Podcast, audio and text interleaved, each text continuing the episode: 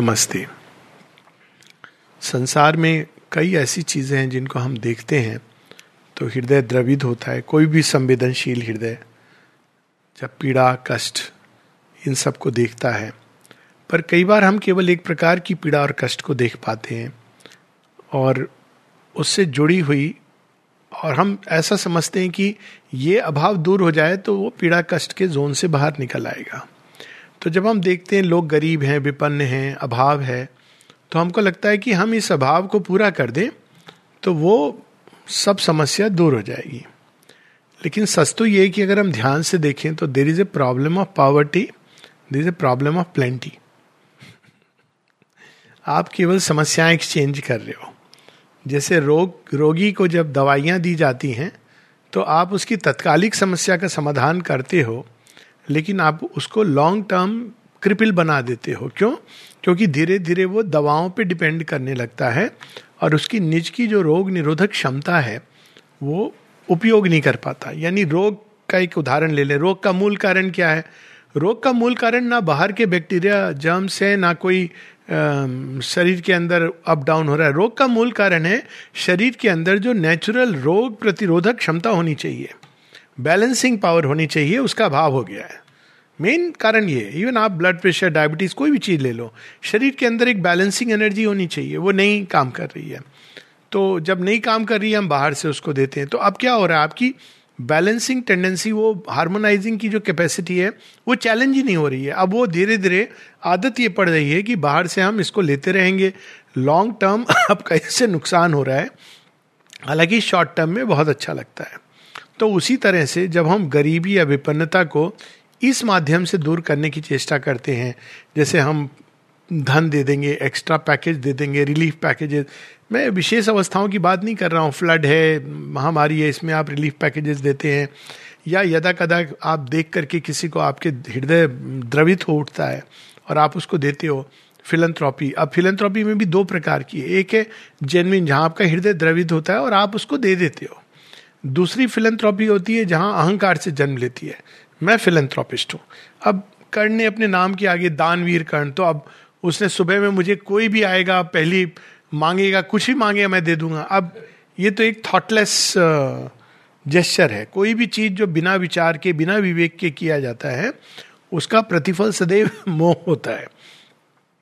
तो दान में भी देश, काल, स्थिति सबको कंसिडर करके देना चाहिए।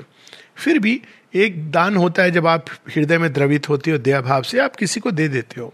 दैट इज़ ऑल राइट लेकिन एक होता है जहाँ आप इसको पैशन और पेशा बना लेते हो, कि भाई हम तो ये देखिए, वो लोक कल्याण कर रहे हैं, यहाँ इतने हज़ार रुपए दे रहे हैं, यहाँ इतने लाख। तो क्या हो रहा है? लोगों का कल्याण नहीं हो रहा है, ना आपका हो रहा है। आपके अंदर अहंकार बढ़ता चला जा रहा है कि मैं तो ऐसा हूँ, मैं इतना बड़ा हूँ। तो आप प्रगति करना बंद कर रहे हो, क्योंकि आप ये भाव में जीने लगे हो एक बबल के अंदर कि मैं तो बहुत बड़ा इंसान हूँ। मैं दे रहा हूँ, लोगों का इतना फ़ायदा कर रहा हूँ। लेकिन वो फ़ायदा क्या हो रहा है? ये नहीं हम देख पा रहे कि जो मूल कारण है गरीबी का, वो आप हैंडल नहीं कर रहे हो, उसको ठीक नहीं कर रहे हो, बल्कि उनको, उसको और जटिल बनाते जा रहे हो। तो अब हम देखें गरीबी या अभाव। अभाव दो प्रकार की स्थितियाँ होती हैं उसमें। एक है बाहरी अभाव, धन का अभाव, इसका अभाव। लेकिन इससे ये जो बाहरी अभाव है, ये इंसान को वास्तव में प्रेरित करता है एफर्ट के लिए। तमोगुण है ना? तमोगुण में रजोगुण को इनवाइट करता है कि एफर्ट लाओ। अब कोई ज़रूरी नहीं कि एफर्ट लाने से आपको सक्सेस मिले। ये भी सच है। लेकिन कम से कम एफर्ट से आपकी प्रगति होती है जॉय मिलता है। कहीं ना कोई द्वार खुलता है। और जब आदत पड़ जाती है कि मुझे फ्री का कुछ मिल जाएगा फ्री बीज की तरह हैं तो धीरे धीरे वो एफर्ट की जो प्रवृत्ति है, वो खत्म होती जाती है। एक नेचुरल स्टमुलस नहीं होता है। वही जैसे एक रोगी की हम बात कर रहे थे। और ये हमारे विकास के लिए बड़ा घातक होता है। तो ये तो हुआ फ़िज़िकल अभाव। लेकिन इससे भी ज़्यादा भयंकर अभाव होता है अंदर का अभाव। अंदर का अभाव में क्या होता है कि हमारे पास सब कुछ हो के भी ऐसे लोग हैं, जिनके पास धन है, सब कुछ है, लेकिन वो फिर भी उनको ये लगता है कि हमारे पास सफिशेंट नहीं है। क्योंकि वो हमेशा एक कंपैरिजन ये समाज इस तरह का स्ट्रक्चर जैसे एक पूरी डॉक्ट्रिन आई थी हैव्स एंड हैव नॉट्स कि ये जिनके पास है, वो जिनके पास नहीं है तो इसी में उसने संसार को डिवाइड कर दिया। तो जब हम इस भाव से भी जीते हैं तो कई बार एक आर्टिफिशियल सेंस ऑफ़ अभाव, ये प्राण जगत का एक बहुत बड़ी समस्या है कि उसने संसार में एक आर्टिफिशियल सेंस अभाव का क्रिएट कर दिया है। अब हम लोग सभी प्राय लोग बचपन में बड़े हुए हैं तो हमारे घर में बहुत सारी चीज़ें नहीं थी, टीवी, फ्रिज वगैरह। और मैं ये नहीं कहता हूँ कि हमें वैसा जाना चाहिए। नहीं, पर नहीं थी। पर नहीं थी तो हम लोग क्या करते थे? पहाड़ पानी, छुपन छुपाई, ये सब खेलते थे। मज़ा भी आता था, लाइट नहीं थी, मोमबत्ती पर था। हमें कभी ये महसूस नहीं होता था कि हम बड़े अभाव की स्थिति में हैं। लेकिन अब आपके पास सब कुछ है, लेकिन बगल वाले के पास गाड़ी है, आपके कुछ से एक कदम ज़्यादा है बगल वाले की बिल्डिंग ज़्यादा बड़ी है, आपकी छोटी हो गई। तो ये जो कंपैरिजन की टेंडेंसी है, पहला तो अभाव का जो सेंस है, वहाँ से आता है। और इसके मूल में क्या वृत्ति होती है? मूल में तमस होता है। अभाव का जो मेन विपन्नता, गरीबी एफर्ट का अभाव। जो मेन अभाव है, और वो क्या स्टेट है? इनकॉन्शियंट की स्टेट है, इसीलिए उसको एबिस कहा गया है। एबिस में क्या होता है? एफर्ट नहीं है। एबिस में जो व्यक्ति रहता है, वो बस रोता रहता है। अपना दुखड़ा रोता रहता है। आप देखेंगे संसार में से बहुत सारे लोग हैं। देखिए, मुझे कैसा बनाया। विधाता ने मुझे क्या दिया? मुझे कष्ट करने के लिए बनाया। ये देखो, उसके पास क्या है? उसके पास क्या है? जो श्री अरविंद की कहानी है ड्रीम स्वप्न। तो वास्तव में ये जो अभाव बाहरी या भीतरी ये दोनों एक एबिस इनकॉन्शियंट इनकॉन्शियंट क्या करता है? पैरालाइज करता है एफर्ट से। वो व्यक्ति आप देखेंगे बहुत जगहों पे इसका अनुभव कि व्यक्ति उसके पास पैसा नहीं है लेकिन फिर भी वो नहीं एफर्ट करना चाह रहा है। वो अपना बैठेगा चुपचाप या शाम के समय वो तमस का जो प्रधान आप दे, देखते हैं कि ड्रिंक्स में चले जाना और इस उसमें चले जाते हैं। हाँ विमेन काम करती हैं इसमें कोई दो राय नहीं है। और सच में संसार उन्हीं के कारण चल रहा है। वो किसी ना किसी रूप में देवी माँ का एस्पेक्ट प्रतिनिधित्व करती हैं। पर इसका जो मेन है वो सॉल्यूशन जो है इसका हल जो है वो संसार में एक ऐसी अवस्था पैदा करना जिसके बारे में माता जी कहती हैं the balance between your need and expenditure the balance एक बैलेंस यानी ऐसे लोग हैं जो आ, संसार के अंदर एक गड्ढा करते जाते हैं और उसमें गड्ढे में लोग धसते जाते हैं। तो ये इक्वल डिस्ट्रीब्यूशन ऑफ़ वेल्थ क्यों नहीं हो पाती है? इस कारण। तो आप देखेंगे कि फिलंथ्रॉपी बड़ी विचित्र चीज़ है। जिनके पास थोड़ा ज़्यादा पैसा है, वो देते हैं। लेकिन वो पैसा कहाँ से आ रहा है? वो इस तरह से वो इन्वेस्ट हो रहा है या बिज़नेस हाउसेज में आप बहुत कॉमनली देखेंगे तो बिज़नेस हाउसेज में एक चीज़ जो सौ रुपए की बिक सकती है। आप ब्रांडेड शोरूम में जाएँगे तो वो even I won't take the name of companies but मैंने देखा है कि वो सरोजनी नगर मार्केट दिल्ली में, जहाँ वो बनते हैं वो जूते या बनते हैं वो टी शर्ट वहाँ आप सौ रुपये की मिल रही है। ब्रांडेड शोरूम में जाते ही वो सीधा पाँच सौ, हज़ार रुपये की हो जाती है। जूता ढाई हज़ार का हो जाता है। तो उसमें क्या है कि एक्सप्लॉइटेशन ये क्या रोग है? ये मनोवैज्ञानिक रोग है। जब तक इस मनोवैज्ञानिक अवस्था को आप मनुष्य की बदलते नहीं है ग्रीड कुछ लोगों के अंदर इतना ग्रीड है कि वो दुनिया के अंदर गड्ढाई करने के लिए जैसे पैदा होते हैं इंक्लूडिंग शेयर्स अब जब हम शेयर मार्केट में पैसा लगाते हैं तो हम स्पेकुलेट करते हैं। स्पेकुलेशन में क्या होता है कि आप ही एक इमेजिनरी ही बड़ा करते जा रहे हो कि ये जो कंपनी है, इसमें पैसा आएगा। तो अब आपने एक इमेजिन किया कि आएगा और बहुत सारे लोगों ने और मैनिपुलेट होता है मार्केट तो एक बड़ा हीप बना लिया, लोग खरीदते गए खरीदते गए। शेयर बढ़ गए। लेकिन वो किस चीज़ पर होता है? कहीं ना कहीं आप उसको होल एक गड्ढा क्रिएट कर रहे हो। तो अगर इसके मूल में जाएँ तो हम देखेंगे इसके मूल में ग्रीड है। ग्रीड के पीछे क्या है? लैक ऑफ़ ट्रस्ट और भय है कि कल क्या होगा। आदमी के पास करोड़ों रुपए हो जाते हैं, फिर भी उसको ये लगता है कल क्या होगा। फिर बाद में वो उसके अंदर एक हैबिट के ग्रिप में आ जाता है।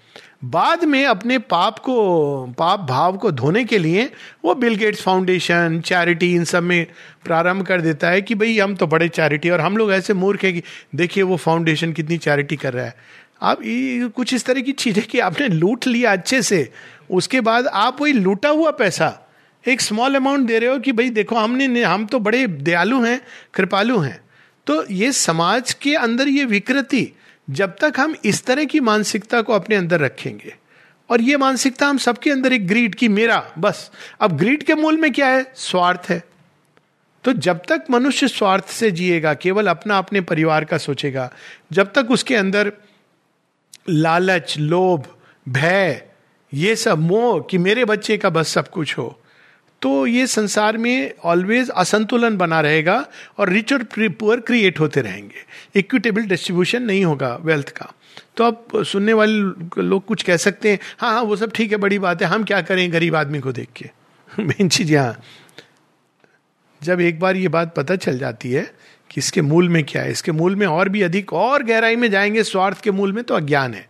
इसलिए अज्ञान को कहा गया द मूल root cause of all suffering उसके मूल में भी अज्ञान है जो पीड़ा में है, क्योंकि उसको अभाव महसूस कर रहा है।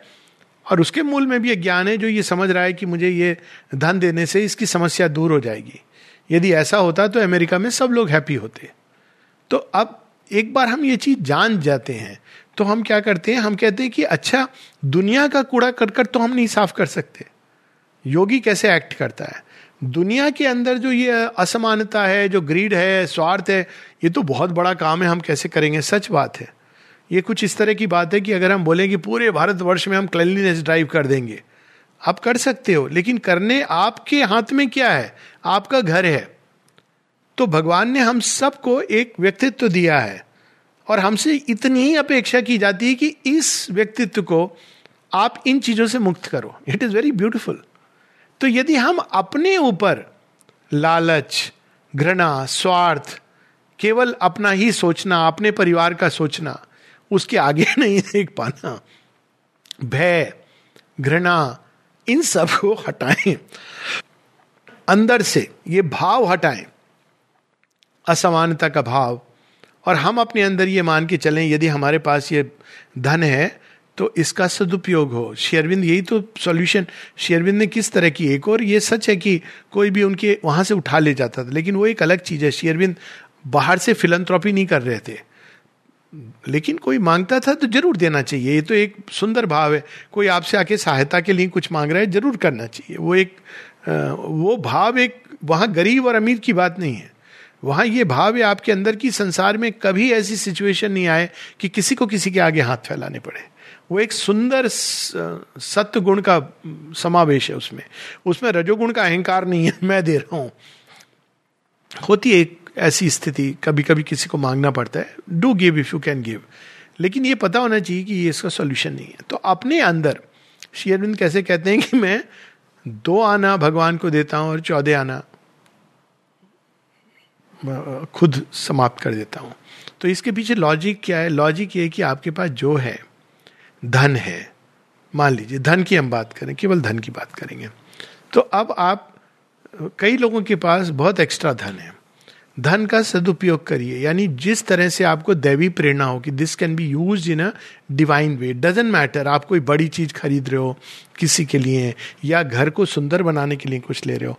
जब आप धन का सदुपयोग करते हो, यानी you are remembering the divine और वो आपने भगवान के जिम्मे में दे दिया। हुंडी में डालना ये नहीं होता है कि हमने हुंडी में डाल दिया। आपने उसका सदुपयोग और सही रंग से उसका उपयोग किया। आपने स्वार्थ के लिए नहीं किया।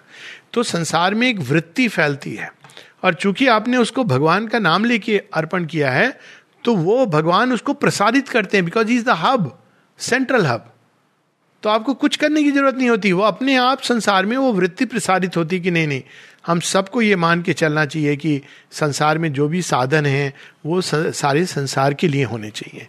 अब देखो माँ ने इसका कैसे सॉल्यूशन किया? अक्सर लोग पूछते हैं, आश्रम में फिलंथ्रॉपी एक्टिविटी क्यों नहीं होती है? सबसे बड़ी फिलंथ्रॉपी होती है। कैसे होती है? आप बाहर में फिलंथ्रोपिस्ट आते हैं गरीबों को बिठा के लाइन में, पंगत में खाना खिला देते हैं। आप देखेंगे, वीडियो बड़ा प्रचलित होता है। ये ये व्यक्ति इन्होंने बैठा करके सबको भोजन खिलाया। दरिद्र नारायण। आश्रम में माँ क्या कहती हैं? आप दरिद्र हो या अमीर हो? आप सब समान हो। एक दरिद्र व्यक्ति जब बन जाता है, आश्रम इनमेट तो ये नहीं कहा जाता कि, ये देखो भाई स्विमिंग पूल तो आपको अलाउड नहीं है। डाइनिंग रूम जब जब बैठोगे तो ध्यान रखना। आप हो अछूत। आप वहाँ बैठोगे। ये सब नहीं है। तो ये क्या है? उन्होंने एक ऐसा मॉडल बना दिया जिसके स्पंदन संसार में जा रहे हैं। This is the divine way of action कि आपके आप कित, कितना भी धन दे दो आपके अंदर जब तक ये असमानता रहेगी ऊंच नीच का भाव रहेगा तब तक आप ये मेरा अपना नहीं है। तब तक ये चीज़ हमेशा किसी ना किसी रूप को लेकर लौटेगी। तो उन्होंने एक रोल मॉडल बना दिया कि आप बैठ रहे हो, आपके सामने भोजन कर रहा है कोई व्यक्ति। आपको ये नहीं मालूम है कि उसका क्या बैकग्राउंड है, उसकी जात क्या है, कितने गरीब घर से आया है। ये सब भाव आपके अंदर से चले गए हैं। जब आप इस तरह से जीवन के साथ डील करते हो तो अपने आप आप संसार में ऐसे सुंदर स्पंदन रिलीज़ करते हो। अंत में ये संसार केवल स्पंदनों का खेल है। जब आप ऐसे वाइब्रेशंस रिलीज़ करते हो तो सारी सृष्टि में जाकर के इफ़ेक्ट करते हैं हर किसी को। हर किसी का मन छूते हैं, किसी का हृदय छूते हैं और इस तरह से ये बढ़ते हुए पूरे संसार एक में एक दिन एक सदबुद्धि और सद प्रेरणा लेकर के प्रकट होते हैं। तो परमानेंट सॉल्यूशन यही है। अज्ञान से मुक्ति। तो जब हम अपने अंदर अज्ञान से मुक्त होते हैं तो दूसरे को भी मुक्त करते हैं। यही तो सारी स्टोरी रामायण की। चोरी चमारी करते थे तो नारद मुनि चाहते तो कहते अच्छा ले ले मेरे कमंडलों में जो थोड़ा बहुत मिल के चढ़ावा मिल रहा है खुश हो जा। पर वो नहीं, नहीं करते हैं। बंद जाते हैं। कहते हैं कि पूछ क्या तो क्यों कर रहा है ये सब? तो ये अज्ञान से मुक्त करना ये सबसे बड़ी चैरिटी है। अगेन इसका अर्थ ये नहीं है कि कोई कष्ट में दुख में तो मत दो ज़रूर देना चाहिए। सुंदर भाव है। लेकिन इसको एक आदत नहीं बना लेना चाहिए इसको एक अहंकार का विषय नहीं बना लेना चाहिए। उसको ये मान के देना चाहिए कि इस व्यक्ति के अंदर भी भगवान है और उसको भी उतना ही अधिकार है इस जीवन में सुंदर जीवन जीने का। केवल उसके सुख उपभोग के साधन के लिए नहीं। तो अगर कभी ऐसा करना भी पड़े तो it is much better to do it in kind kind में क्या होता है कि किसी की शिक्षा के लिए आपने, आजकल ये सिस्टम आ गया है एजुकेट ए गर्ल चाइल्ड तो आप इस तरह से कर सकते हो कि इसकी शिक्षा के लिए तुम रसीद लाओ, नहीं तो आप पैसे अगर देंगे तो वहाँ समस्या शुरू हो जाती है। क्योंकि वो कॉन्शियसनेस सही नहीं है। जैसे ही आप पैसे देंगे तो प्रॉब्लम शुरू हो जाती है। ठीक है I will educate a girl child तो तुम रिसिप्ट लाओ और आई विल पे डायरेक्टली तो ये एक अच्छा तरीका है। Rather than to give money या फ्री टेलीविज़न या मतलब बिगाड़ दो या जिनके पास टेलीविज़न है, वो बेचारे इसमें दुखी हैं कि इससे कैसे मुक्त मिले। तो इस तरह से हमें समस्याओं को मूल में जाके देखना चाहिए। नमस्ते।